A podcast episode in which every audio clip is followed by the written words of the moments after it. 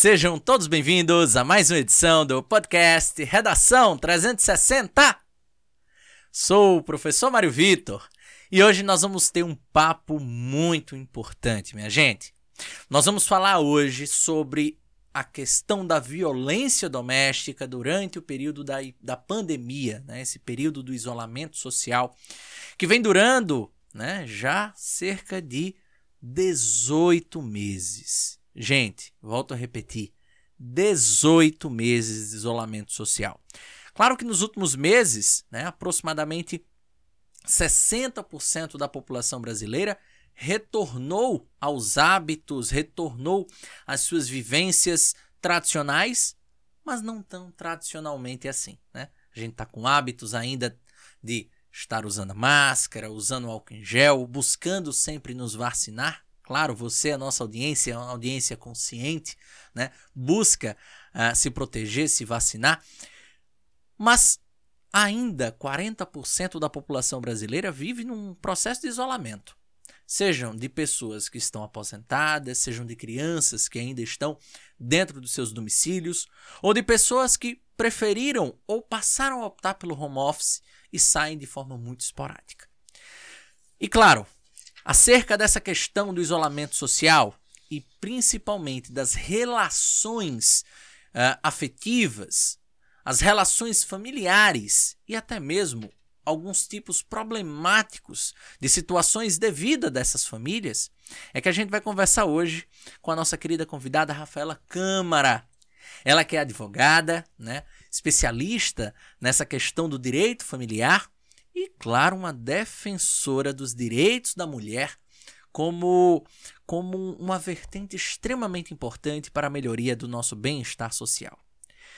Bom dia, boa tarde, boa noite, doutora Rafaela Câmara, seja muito bem-vinda ao podcast Redação 360. Bom dia, boa tarde, boa noite, professor. É uma honra e um privilégio estar aqui. E principalmente como sendo meu primeiro podcast, então agradeço muito o convite. E é uma temática bastante pertinente já vem se tornando um hábito comum me convidarem para falar sobre, que na verdade já era para ter começado a, a, gente a discutir isso há muito tempo atrás, porque a violência doméstica ela não é de hoje e não vai encerrar amanhã. Então eu estou muito feliz pela, pela temática e vamos conversar um pouco, principalmente para essa galera que está seguindo no ritmo do Enem, do Enem, né? Tem algumas Exatamente. sugestões, principalmente porque já passamos por essa fase. E é só o que eu tenho a, a dizer, agradecer e vamos seguindo. Muitíssimo obrigado, doutora Rafaela. Ela foi muito solícita né, no nosso convite. E eu fiquei extremamente honrado em saber que ela também ouve o Redação 360, assim como todos vocês. Gente, a gente inicia como sempre com o nosso editorial. Dia 15 de março de 2020. Dia que foi marcado pelo fechamento de diversas empresas, escolas, teatros, bares, restaurantes, enfim, e do fechamento do nosso país. Essa mudança provocou, essa mudança provocou uma, uma rápida transformação no comportamento das pessoas. E uma coisa que há muito não se via passou a ser visto. O total isolamento das famílias em suas próprias residências e a relação entre cada um dos entes familiares 24 horas por dia. Com essa transição comportamental, diversos problemas domésticos voltaram à tona, como o aumento do estresse tóxico, provocado principalmente pela questão de estar em isolamento. Certos comportamentos compulsivos, como aumento de consumo de bebidas alcoólicas ou até mesmo de outras drogas, lícitas ou ilícitas e até mesmo a questão da violência doméstica, que, segundo pesquisas, pelo menos é, feitas de forma recente aqui no Brasil, constataram um aumento acima dos 40%, não apenas no número de denúncias, como no número de casos de violência doméstica somente nesses últimos 18 meses. Kant trazia, dentro de todo o seu estudo a partir daquela perspectiva do imperativo categórico, a ideia da existência de hierarquias e da separação do homem por meio da relação do senhor e escravo. Mas, Mário, o que, é que tem a ver a relação senhor-escravo com a formação hierárquica e essa relação principalmente de violência doméstica? Absolutamente tudo. Afinal, mulheres ainda são colocadas hierarquicamente de forma inferior a diversos homens em determinadas famílias. Muitas delas são humilhadas, são agredidas física, moral e verbalmente de forma constante dentro de seus lares. Muitos filhos sofrem com violência doméstica e principalmente com alguns tipos de transtorno psicológico provocados pelo mau comportamento de seus entes, aqueles que deveriam, de fato, dar a eles proteção. Então, estamos revivendo uma perspectiva senhor-escravo, como foi antecipada por Kant através da ideia do imperativo categórico, e isso tem que estar na sua redação.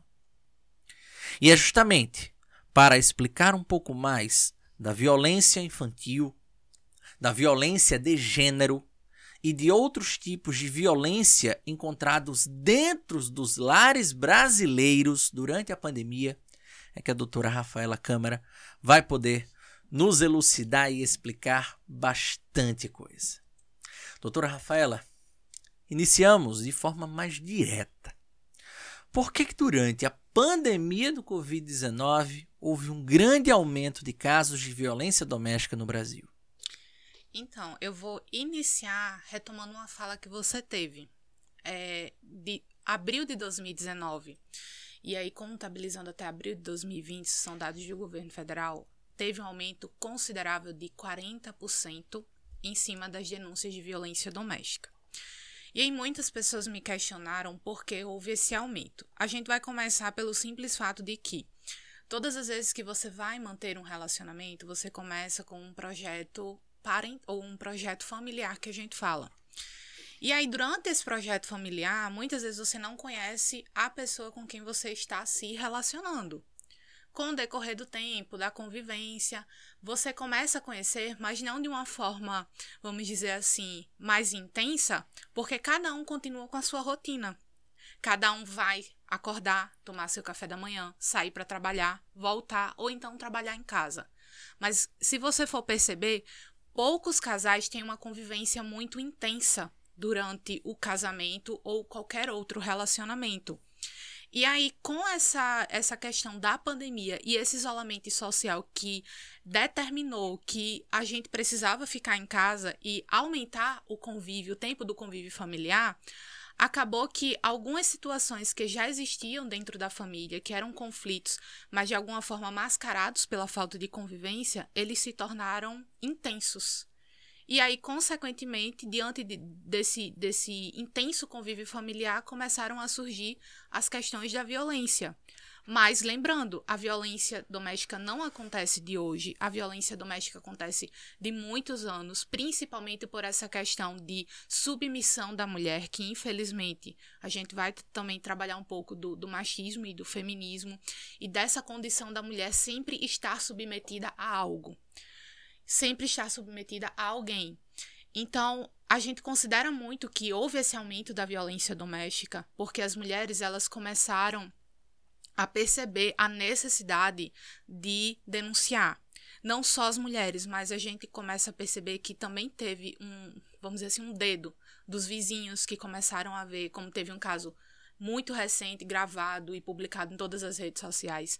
Teve essa questão também das redes sociais que as mulheres elas começaram a ter coragem de expor o seu relacionamento abusivo.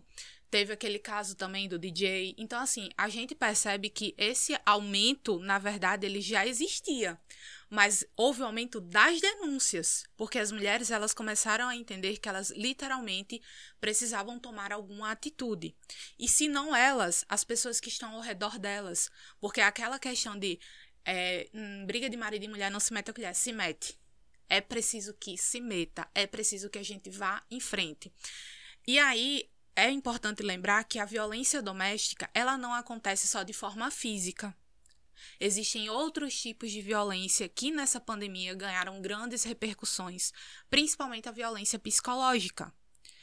Também outro tipo de violência, a patrimonial, que pouca gente fala, mas existe esse tipo de violência onde a mulher ela não tem é, o direito de utilizar o ganho dela, o prolabore dela. Uhum. Outro tipo de violência que é incluso na violência doméstica psicológica. A mulher ela teve uma grande carga nesse período de pandemia, porque ela já era dona de casa, ela já tinha o seu trabalho. E nesse período de pandemia, onde as pessoas precisavam trabalhar dentro de casa, a mulher, além de trabalhar dentro de casa, tinha que cuidar do marido, que tinha que cuidar do filho. E isso é um pensamento já, infelizmente, impregnado na nossa sociedade. Uhum. É cultural. Então, uhum. isso faz com que também seja um tipo de violência. A mulher, ela esquece dela e ela passa a ser a empregada doméstica, ela passa a ser a pessoa que trabalha fora para conseguir algum dinheiro e ela passa a ser a mãe que precisa dar conta de tudo, porque uhum. muitas vezes, e aqui eu tenho que colocar isso em pauta, pai não ajuda. Pai tem que fazer a parte dele, tanto nas tarefas domésticas quanto na criação dos filhos. Só que infelizmente a mulher, ela teve essa grande carga para cima dela. E aí vem a violência psicológica. Também tem a violência moral. Também tem a violência sexual, onde muitos relatos de mulheres que já estavam tão cansadas, tão fadigadas, à noite ainda precisavam manter relações sexuais para ser a mulher do homem. Então, todas essas situações, elas se congestionaram. Aí junta o que? O nosso psicológico no período de pandemia, aí junta as crises de ansiedade que todo mundo tem e a falta de suporte que a mulher tem, porque muitas vezes as mulheres elas não têm o suporte da família por questões de culturais de que a mulher ela vai sair de casa, então quem tem que cuidar é o marido. Uhum. A família não tem mais nada a ver com isso. Uhum. Então várias situações fizeram com que houvesse esse aumento da vamos, vamos colocar, não é aumento de casos, houveram um aumento de denúncias, porque casos todos os dias a gente tá aí vendo mulheres sofrerem com violência doméstica, mulheres serem vítimas de feminicídio. Então são situações que precisam ser vistas. As mulheres precisam é, empoderar-se de conhecimento uhum. para que elas consigam construir relacionamentos saudáveis. Eu gostaria de, de, chamar um pouco a atenção e de incitar essa, essa questão, tá, Rafa? Uh, já tô aqui íntimo, tá, pessoal? Uh, já trazendo Conversa de aqui. compadre. pois é. é. Rafa, eu concordo demais com essa situação de que sempre existiu e talvez, infelizmente, por muito tempo ainda existirá. Mas ao mesmo tempo, o que a gente vê, né, o que o senso comum enxerga é que Hoje se discute mais. Sim. Hoje se preocupa mais, principalmente por um fator.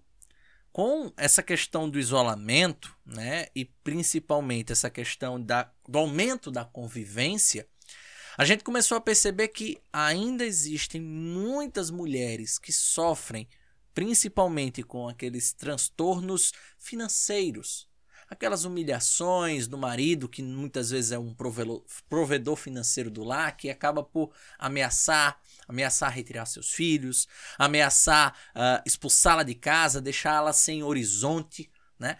E isso acaba levando muitas dessas mulheres a, não diria aceitarem, mas a conviverem.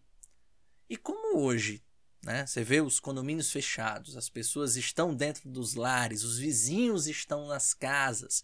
Então acho que a gente está um pouco mais alerta. A gente está conhecendo um pouco mais. Então acredito que isso traga essa sensação para o senso comum, né? para a Sim. população como um todo, de que houve esse aumento. Eu acho que é muito difícil, inclusive, a gente provar né? cientificamente se houve aumento, se não houve, mas a preocupação que se deve ter é: poxa, muitas das vezes essa mulher já era agredida por esse homem, essa criança já era agredida por esse pai, por essa mãe, que seja, e agora eles estão tendo de conviver juntos. E aí é que pode estar o grande viés. Talvez não houvesse tanta relação, talvez fosse apenas uma questão de divisão de cômodos e hoje não tem mais essa questão. Exato. Né? E aí a gente começa a conhecer casos como o daquela criança, o Henri, Borel, né, no início do ano, e aquela, aquela situação catastrófica né, que levou a, a vida desse, é, dessa criança de 4 anos de idade a óbito. E aí, exatamente essa implicação, doutora Rafaela, que eu gostaria de puxar para uma outra visão. A visão de que estamos em uma sociedade plenamente machista. Claro, essas novas gerações elas estão trazendo essa discussão uh, ou estão sendo trazidas essas discussões mais cedo e isso está ajudando a uma mudança, mesmo lenta, mesmo muito ainda gradual e inicial, no pensamento coletivo. Mas quais as implicações de ainda sermos uma sociedade machistas, uma sociedade machista, perdão, dentro dessa questão? Ainda é muito delicado, porque assim, se a gente for considerar ao pé da letra especificamente, o machismo ele faz com que o homem ele tenha uma, um, uma posição acima das mulheres. E aí, quando você se sente superior a alguém, a pessoa que está submissa, ela literalmente é submissa a todos os tipos de situações que vai se enfrentar dentro de um relacionamento. Perfeito. Então, é importante que a gente observe essas situações e entenda que não existe um conflito entre o machismo e o feminismo que está se implantando. Porque o feminismo já existe há muito tempo, mas infelizmente as pessoas de alguma forma distorcem o que é feminismo. As pessoas muitas vezes são, vamos dizer assim, extremistas em relação ao feminismo, e aí surge essa crença limitante de que existe uma disputa entre o machismo e o feminismo. Deixa eu interromper. Pode falar. Explica um pouquinho para nossa audiência o que, o que é o feminismo, né? Porque, como você diz, muita gente ouve falar, mas a gente tira, muitas pessoas tiram suas próprias conclusões do que ele viria a ser. O que é, por favor, Rafael? O feminismo, na sua ideologia inicial e principal, é fazer com que a mulher ela tenha o direito que já existe, o direito dela. É fazer com que a mulher, de alguma forma, ela tenha equilíbrio em todas as situações. Então, por exemplo, muitas pessoas recriminam o feminismo, mas foi por conta do feminismo que a mulher ela teve direito ao voto. Foi por conta do feminismo que a mulher teve direito a trabalhar. Foi por conta do feminismo que a mulher está tentando ainda, porque a gente tem que frisar esse ainda, um salário igual àquele que trabalha no mesmo cargo que ela, com as mesmas implicações que ela. Então, o feminismo é essa busca pelo direito que já existe, pelo nosso direito que já existe. Nada mais é do que isso. Não é tentar tornar a mulher um ser superior, de nenhuma forma. O isso é que é o contraponto do machismo. Porque o machismo ele faz com que o homem ele se torne superior à mulher. E o feminismo ele busca esse equilíbrio, ele busca o que a gente já tem, o que já nos pertence. Então é importante que a gente deixe claro, porque nada que é extremo faz bem. Perfeito. E aí acaba que o feminismo, quando ele é implantado, implementado e ele é posto de forma extremista, ele gera uma crença limitante nas pessoas e faz com que as pessoas digam que o feminismo é um mimimi. Uhum. Quando na verdade não é. A gente vê assim coisas simples que, por exemplo, eu tô falando aqui e, e, de alguma forma você não pede licença, já interrompe minha fala, já toma posição de, de outra pessoa, de, de um ser superior. Uma coisa simples, interromper uma fala, tem até um termo em inglês. Uhum. Então, assim, isso já é uma violência contra a mulher. Uhum. E as pessoas, ah, besteira, não, a gente tá buscando por voz. Nós buscamos realmente por aquilo que nos pertence. Nada mais do que isso. Então, as pessoas precisam começar, inicialmente, vocês, estudantes do Enem, principalmente, a estudar um pouco sobre realmente o que seria machismo, o que seria feminismo e saber explicar em linguagem clara, simples, para que pessoas que não tenham tanto conhecimento, que não tenham tanta formação ou tecnicidade em alguma área específica, entendam e consigam, é, consigam é, prosperar esse conhecimento dentro delas e compartilhar esse conhecimento com outras. Eu costumo falar que o conhecimento ele empodera qualquer pessoa. E muitas vezes essa falta de conhecimento, essa falta de, de, de buscar por algo que é seu, acaba fazendo com que você esteja submetido a algum tipo de violência. Não só a mulher, mas principalmente crianças também. Rafaela, eu achei muito fortuita, né, a, a sua ponderação E aí a gente volta àquela pergunta anterior que eu acabei interrompendo, peço desculpas, tá? uh, uh, não foi por mal. Mas em relação à, questão daquele machismo, né? Eu gostaria de destacar isso para o estudante que vai fazer a prova, né? Para que ele fique, para que ele tenha isso muito claro na hora de redigir a sua redação. Pegando um gancho da fala de Rafaela, o feminismo nada mais é do que você dar acesso à mulher os direitos que ela já possui. Então não é colocar a mulher num pedestal e o homem ser terrível. Sim. Não é simplesmente equiparar. Dar a condição básica que é a nossa Constituição, a, os direitos humanos e qualquer tipo de lei que exista da humanidade, né, de lei pelo menos positiva, nos apresenta, que é a questão da igualdade. Igualdade de condições, equidade, né, de fatores, dentre outros tantos itens. E aí vem a questão do machismo. E o machismo é o quê? Essa oposição que foi muito bem explicada. Essa oposição de quê? A ideia de vamos manter a sociedade de forma conservadora, conservando as questões de o homem está acima, a mulher está abaixo. O homem prove o lar, a mulher é subordinada, submissa. Foi até uma outra palavra que a gente destacou da explicação da Rafa.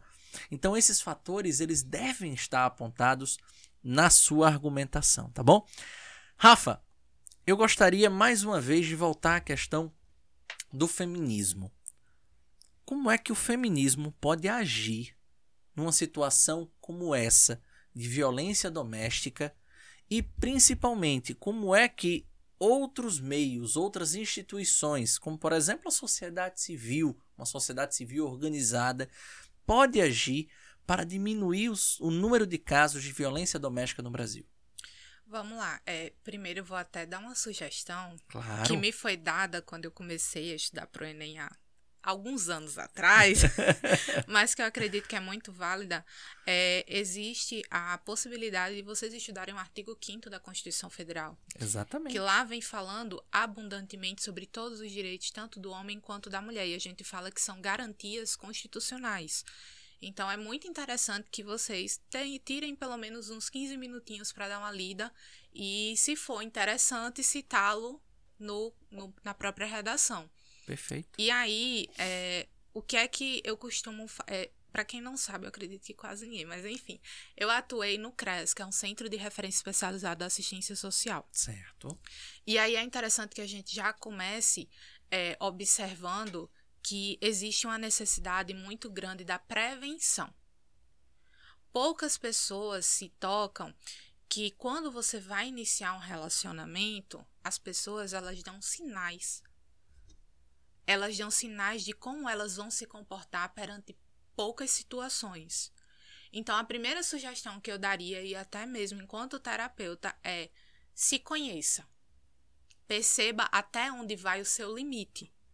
Porque para a gente criar um relacionamento, a gente precisa estar tá de bem com a gente mesmo. A gente precisa entender que o outro, ele não é um, um complemento à nossa vida. Que o outro, ele é só um, um adicional.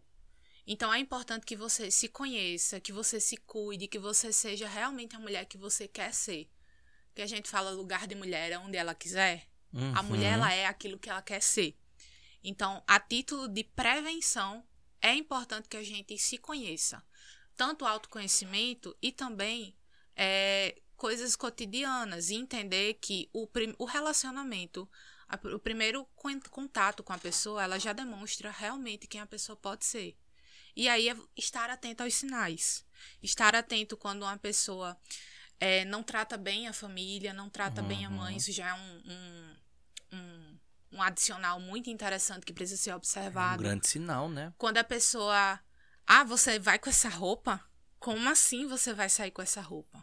Essa maquiagem tá horrível. Uhum. Então, assim, algumas situações que você pode parecer besta, mas que é uma, uma indicação, um uhum. indício uhum. de que essa pessoa ela pode ser tóxica. Outra situação que a gente precisa também ponderar, e isso no início, no relacionamento brincadeiras que existem agressões. O casal ele começa a tirar uma brincadeira, um puxar cabelo do outro, um essas brincadeirinhas que a gente acha que são bestas e inofensivas, Certo. infelizmente não são. Elas são indícios também. Então, você entendendo o, quem você é, você entendendo quais são os seus limites, você entendendo que é, o relacionamento ele não precisa ser aquele avassalador, que é, você vai passar noites e dias acordados em claro, porque isso é amor. Você entendendo que isso não é amor, já é uma grande ajuda. Aí você me fala, ah, mas você é uma pessoa extremamente esclarecida, nunca vai passar por isso. Nunca diga nunca. Porque até as pessoas mais esclarecidas, quando elas não se conhecem, elas acabam passando por situações extremamente delicadas. Sim. Então, isso para prevenção. Você se conhecer, entender seus limites, entender quem você é. E nunca, nunca deixar que as pessoas ultrapassem o seu limite. Nunca entender que ciúme é normal, porque existe uma, uma taxa de ciúme que é entende-se que é normal. Existe um ciúme de, de carinho, mas assim, você gostar que a outra pessoa sinta ciúme de você, você achar normal que aquela pessoa hum, tirou sua privacidade, você tá saindo do convívio da sua família, dos seus amigos por conta de outra pessoa, isso são indícios que esse relacionamento é tóxico. Sim. E que futuramente, se você vier a casar, pode ser que sim, você sofra violência doméstica. E se essa pessoa é assim com você, imagina quando ela tiver filhos e mulher, principalmente. E uma coisa que é bom deixar bem claro aqui: não é porque o cara é um agressor que ele vai ser um péssimo pai. É também importante. Tem esse liame. Uhum. A pessoa ela pode ser um agressor e um péssimo pai, mas também pode ser um agressor e ser um pai tranquilo. Sim. Então é muito importante. E aí a gente passou esse período de, de relacionamento e você realmente começou a entender que existem sinais Aí você vai escolher, você vai optar. Imagina, você tá no relacionamento por comodidade aquela pessoa maltrata você, já traiu você, tudo acontece, ela lhe afasta da sua família e você vai continuar morrendo de amores. Mas será que é realmente isso que você quer para sua vida?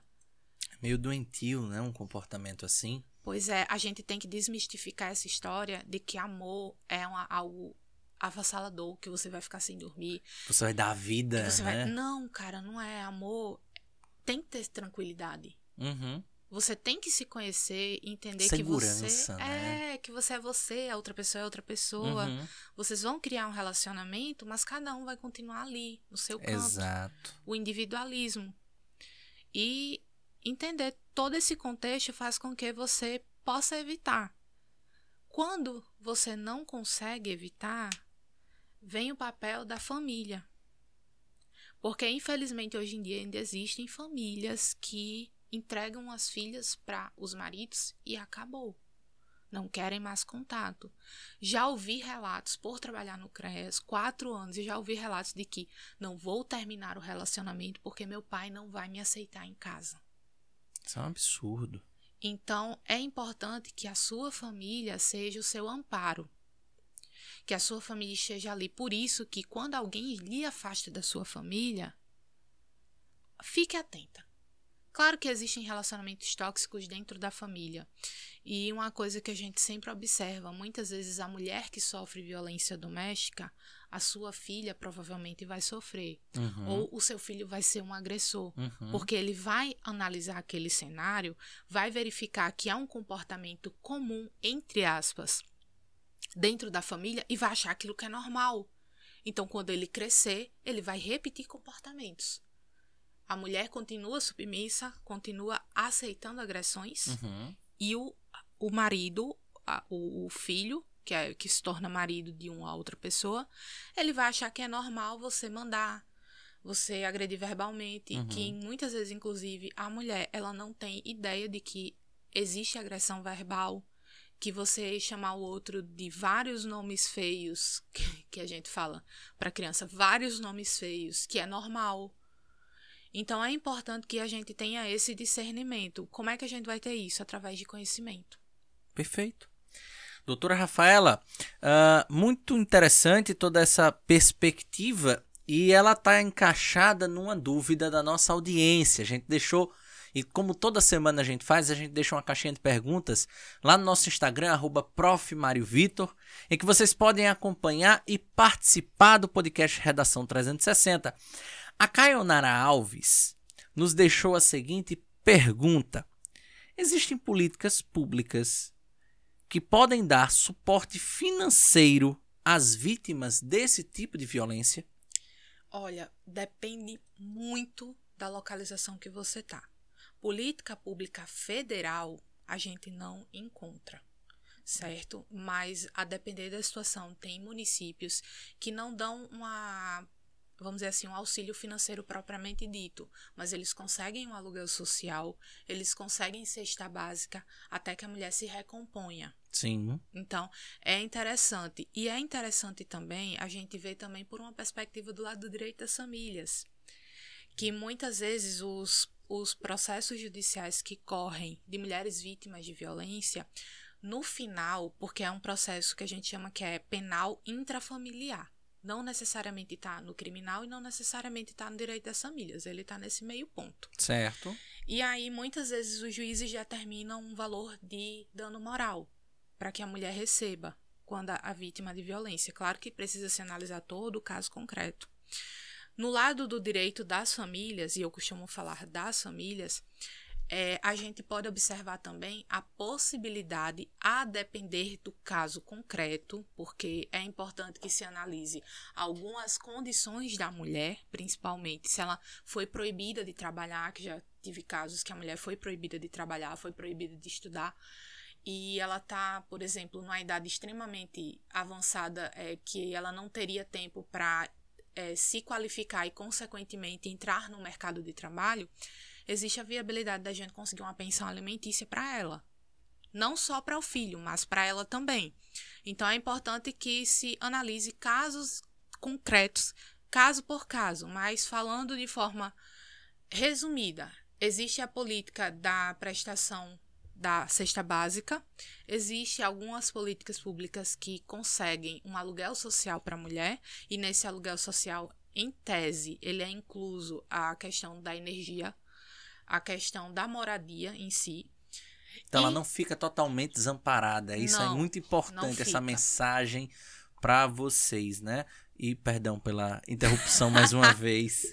Olha, eu vou ficar na minha, porque assim, é a primeira vez que eu faço podcast, então eu sei que tem um tempo e eu falo demais, né? Imagina, imagina. Gente, muita gente está trazendo questões e chegou uma pergunta muito legal da Maria Nízia, inclusive um abraço para ela. Eu estive na, na escola Dom Marcolino Dantas nessa semana fazendo uma aula para o pessoal do terceiro ano, né? E a, a Maria Nízia é a coordenadora dessa instituição maravilhosa. Um abraço para ela e ela fez a seguinte pergunta para você: Como é que os pais podem orientar as suas filhas especificamente mulheres, né? Uh, a pergunta da Maria Nízia, com relação aos relacionamentos abusivos. Como é que elas podem lidar? Como é que essas famílias podem ajudar nesse processo? Pronto, vamos lá. A gente vai começar de quando a criança nasce, certo. sendo ela mulher ou homem. Essa história de ficar pegando nas partes íntimas e achando fofinho, achando bonitinho, e pegar sem pedir licença, isso já é uma coisa que necessariamente e obrigatoriamente deve ser evitada. Certo. Porque quando você pega nas partes íntimas e não pede licença, por exemplo, porque claro que a criança a gente vai precisar ir até o banheiro para lavar, para tudo mais. Mas quando você não pede licença, a criança ela vai achar que é normal chegar uma pessoa e pegar nas partes íntimas. Uhum. Isso aí já ajuda bastante as mulheres, principalmente, a entender: olha, quando uma pessoa for pegar, e isso a minha avó me dava exemplo há muitos anos, ela, quando for pegar na parte íntima, tem que pedir licença. Isso é invasão de privacidade. A outra coisa, a sua filha, ela vai ser a mulher que ela quiser. Não adianta impor não adianta faltar com respeito com ela. Essa questão de mandar que ela faça algo é uma forma de criação que não é interessante, porque quando você manda alguém, aí você remete àquela situação de que a mulher sempre vai ser mandada, submissa, né? mandada. E outras coisas, conversar mesmo, ter essa, essa, essa interação de, de, de entender que seu filho ele vai ter relações afetivas, ele vai ter relações sexuais e parar com esse tabu. Uhum. Ser não é obrigatoriamente ser amigo, porque a gente sabe que a gente, enquanto adolescente, enquanto filho, a gente é um pouco comedido de falar algumas coisas com os nossos pais. Uhum. Mas você se propor ali, sem questionar, sem julgamento, e fazer com que as crianças e adolescentes entendam que você está ali para ajudá-lo que você é uma pessoa que já passou por essa situação de, de ter essa idade e de saber que, que afloram sentimentos, que afloram desejos sexuais, Sim. é importante que se mantenha uma comunicação transparente. Isso você não vai estar tá incentivando a criança a manter algum tipo de relacionamento ou de relações. Mas é você deixar bem claro o que pode acontecer e o que não pode. E dar esses conselhos que eu dei anteriormente. Olhe, se você quiser usar essa roupa, use. Quer usar esse tipo de cabelo? Use. Quer usar essa maquiagem? Use. Deixar que a criança seja ela, sem impedimentos. Uhum. Claro que impondo limites, porque é normal de qualquer criança, sendo ela adolescente, sendo ela menino ou menina. Mas é saber impor limites e ser um pai realmente. Não ser um patrão. Não ser uma pessoa que manda. Uhum. Né? Rafa, se você me permitir fazer um adendo, eu traria mais uma coisa, tá, Marianise e audiência?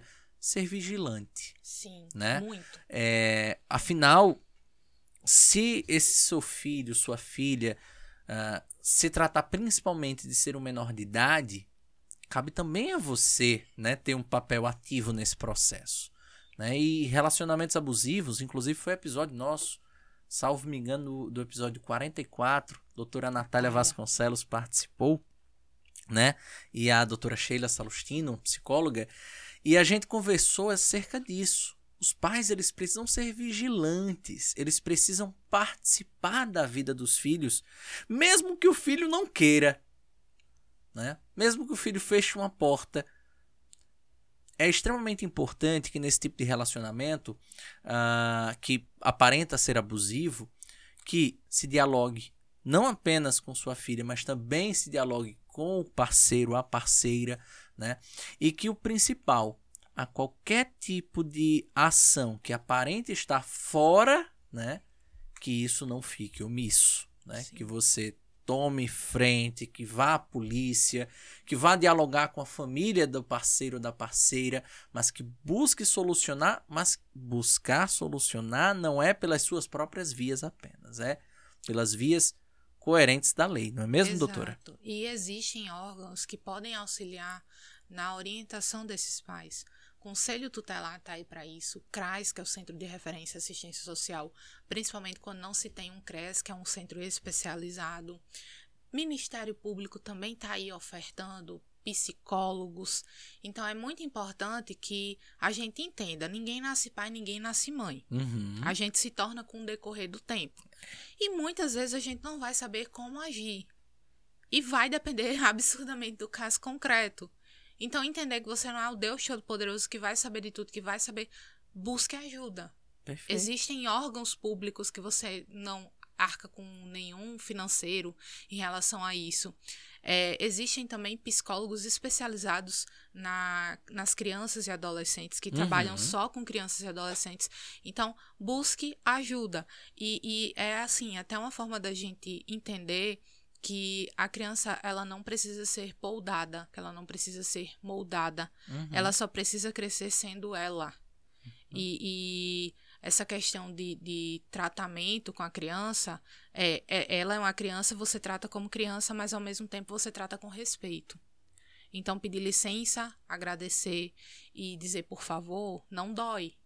Quando as crianças elas começam a entender esta é, forma de linguagem, que a gente chama que é uma linguagem, uma comunicação não violenta, uhum. As coisas elas tendem a fluir com mais facilidade. E entender o momento da criança, do adolescente. Chega uma época que um adolescente ele se ele se retrai, é, né? absurdamente. Então, uhum. assim, respeitar, mas dizer, ó, oh, tô aqui. Porque você precisar.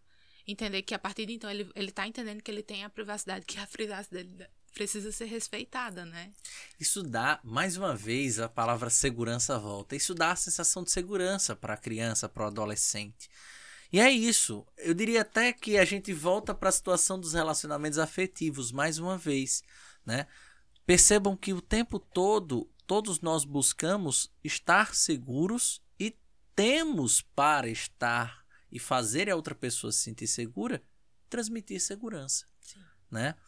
E tenha certeza, do, Dona Maria Nísia e determinados ouvintes do nosso podcast, você só vai transmitir segurança a outrem a partir do momento que primeiro você está bem, segundo você joga com muita clareza e terceiro você é sempre vigilante.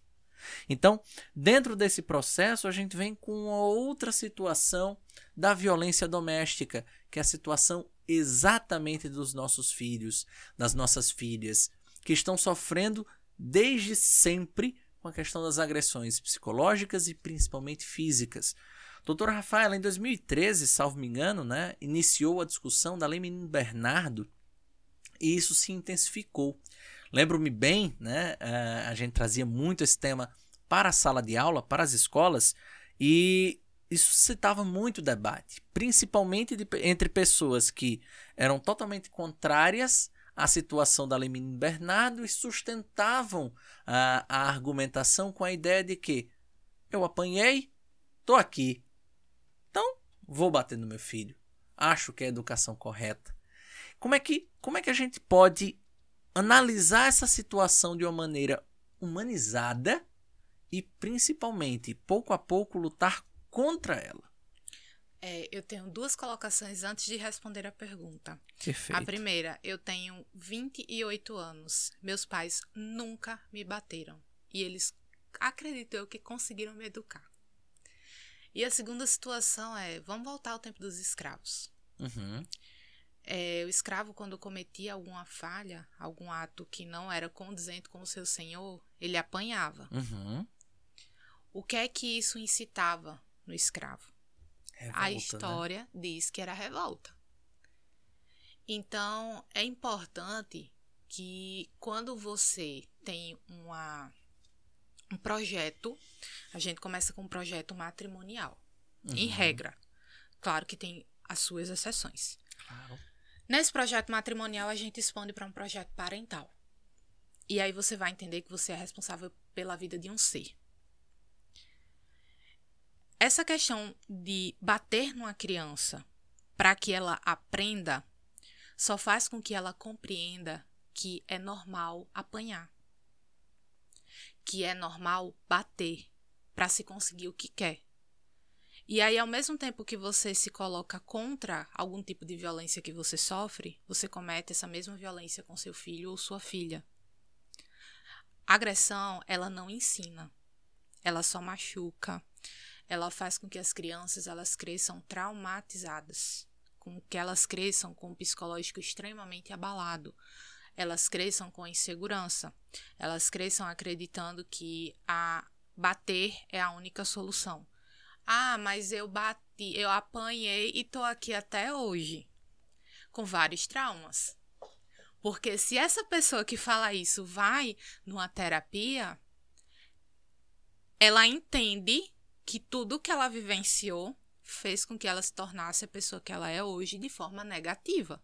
Não que essa pessoa vá vivenciar todo um contexto negativo da vida dela enquanto a personalidade, mas ela vai entender que muitos traumas dela vieram dela ter apanhado. Uhum. É a mesma coisa a gente brincar em relação brincar é a expressão, mas em relação ao trabalho infantil. Uhum. Então assim, criança ela precisa ser tratada como criança. Precisa ser imposto o limite? Precisa. Mas um limite que você entenda que as palavras por favor, obrigada, é, são importantes. Que você entenda que ela tem a privacidade dela, que ela compreenda que existe uma hierarquia entre papai, mamãe e criança, uhum. que exista respeito, mas esse respeito ele não deve ser imposto com violência, porque falo para você, é aí que surgem as pessoas que vão praticar ou ser vítimas de violência doméstica. Doutora Rafaela Câmara, vamos à nossa última pergunta. Poxa. Sempre uma, uma tristeza quando a gente caminha para o fim do podcast, mas ao mesmo tempo a gente caminha para a solução. Então, a gente tem esse afago. E é sobre a solução que a gente vai conversar. Doutora Rafaela, existe solução para a violência doméstica? E o mais importante, o que é que nós, sociedade civil, uma sociedade civil organizada, pode fazer para mudarmos tantos e tantos problemas como esse aqui no nosso país? Olha, uma solução é muito complicado de se falar, mas a prevenção ela existe e ela deve ser posta. A prevenção do conhecimento, a prevenção de atenção para com as mulheres, a prevenção de não julgar a mulher que é vítima de violência, ou então de não julgar a mulher que se coloca ali. É, é importante que a gente deixe bem claro que existem alternativas para prevenir e existem alternativas para que a mulher ela tente se reconstruir. Mas uma solução especificamente a partir de agora, provavelmente ela não vai acontecer, mas que seja a longo prazo. Então, por exemplo, por que, que a gente não coloca, é, já que a gente está falando muito de Enem, a gente está falando de. Por que, que a gente não coloca uma matéria que fale sobre o direito da mulher, sobre o direito da criança e do adolescente na escola? Né? Por que, que a gente não incentiva as mulheres e aos homens a entenderem o que é violência e a entenderem que existem consequências porque a Lei Maria da Penha é uma das leis mais bonitas que existe. Uhum. É uma lei que acolhe a mulher e, ao mesmo tempo, de alguma forma, penaliza o agressor. Sim. A questão é: não temos eficácia na execução. Não temos políticas públicas efetivas. Eu estive há pouco tempo no Maranhão e lá existe uma casa de apoio às mulheres, onde tem o Juizado Especial Criminal, do Juizado da Violência Doméstica que a gente fala, Ministério Público, Defensoria Pública, salvo engano, Assistência Social, OAB, todo mundo junto ali, para quando a mulher chegar, ela se sentir acolhida. Quase uma força-tarefa, né? Pois é, porque o nosso problema é julgar a mulher que já é vítima de violência. Nosso problema é quando a gente vai ouvir, e eu até falo que eu, eu fiz uma escutativa essa semana. Que seria essa escutativa? Em regra, você dar atenção, ouvir o que a pessoa tem a dizer sem qualquer julgamento, para conseguir aconselhá-la da melhor forma possível. É muito difícil para o ser humano não julgar, mas quando você se coloca à disposição para aprender, acaba que você consegue. Então, assim, é interessante que a gente efetive o que já existe na Lei Maria da Penha não é uma solução. Eu acredito que. Eu não acredito ainda que existe uma solução. Pelo menos eu não, não consigo encontrá-la. Enxergar, né? Mas eu entendo que a prevenção é extremamente importante. Porque quando a gente não tem prevenção, os conflitos eles se executam de forma mais intensas. Doutora Rafaela, eu vou pegar um gancho aí nessa parte final do estado do Maranhão. Por quê? Porque o estado do Maranhão é, por mais que seja um dos mais pobres e com ainda né, a, aquela questão do desenvolvimento humano um tanto quanto retrógrado. E aquela ideia do senso comum de que no Nordeste né, o homem é, é mais bruto e, consequentemente, agride mais a mulher, tudo isso nos levaria a entender que o Maranhão não poderia ser referência, mas na verdade é. Por exemplo, seis, o Maranhão tem um número seis vezes menor de casos de agressão contra a mulher do que alguns estados que são colocados como os principais em relação a esse número. Seis vezes menor. E aí é muito interessante a gente perceber que tudo o que acontece é uma conjunção de fatores Sim. positivos. Né? A sociedade civil organizada se une, sejam empresas, seja setor público, sejam sindicatos, tudo em prol da aplicação da lei. E aí tá a chave. É fantástico. E assim, eu não vou falar o nome da empresa, mas acredito que todo mundo saiba qual é, que é, informou a possibilidade da gente conseguir, no próprio aplicativo para compra, denunciar uma violência doméstica. É, foram implantados. Pode falar, não tem problema. A, a Magazine, né? A, a, a Magalu. A Magalu Você vai lá no, no, aplicativo, você finge que vai fazer compra e, consequentemente, você consegue fazer uma denúncia de violência doméstica ali. É, tem farmácias que já entendem quando você risca a sua mão com X de batom vermelho, que já existe uma violência que você precisa de ajuda se você chega na farmácia para comprar alguma coisa e mostra a sua mão com esse batom vermelho em X. Uhum. Então, é, existem situações que fazem com que a mulher ela consiga ter o um amparo. E aí eu vou muito mais além. Muitas vezes a mulher ela não denuncia a sua violência porque ela não ela, ela entende que ela vai perder seus direitos. Tem Isso medo, não né? vai acontecer. Uhum. Não é porque você vai sair de casa que você vai perder o direito à partilha dos bens. Não é porque você vai é, sair de casa e às vezes não leva a criança porque não tem onde deixar que você vai perder a guarda do seu filho. Uhum.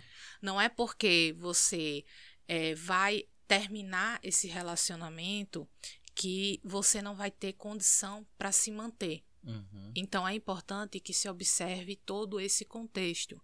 É importante que se entenda que também existem empresas, e eu acho isso fantástico, que apoiam é, e intensificam a mulher enquanto empreendedora. Uhum.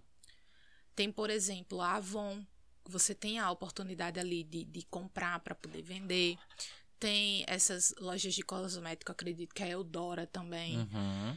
Tem essa Tupperware, que o pessoal adora vender. Então, assim, tem formas de você conseguir reconstruir sua vida. Então, é importante entender até que ponto é essa dependência. Se ela é financeira, se ela é emocional, se ela é, eu nunca vou ser feliz, eu nunca vou encontrar um parceiro que realmente me dê valor, porque a mulher ela fica extremamente traumatizada. Uhum. E a criança ela também não aceita muito bem essa situação. Uhum. Então, vamos analisar um caso específico. Existem órgãos aí de proteção às mulheres, existem é, locais aqui em Natal, a gente tem a Delegacia da Mulher, a gente tem a Promotoria da Mulher, inclusive a enaltecer a doutora Érica Canuto, que faz um excelente trabalho com violência doméstica. É, a gente tem aí o Instituto para verificar essa questão do, do exame do laudo pericial. A gente tem algum suporte. Então, espalhem.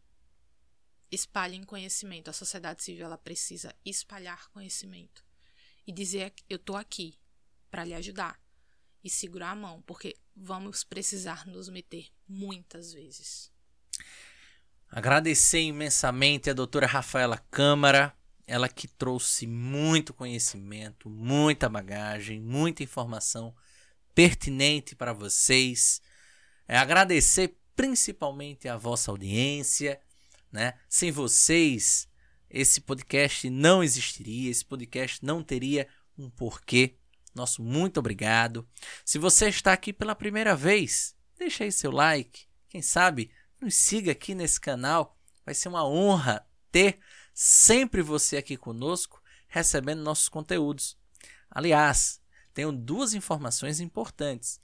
Além de, na próxima semana, às 19 horas, na quinta-feira, a gente tem mais um podcast Redação 360.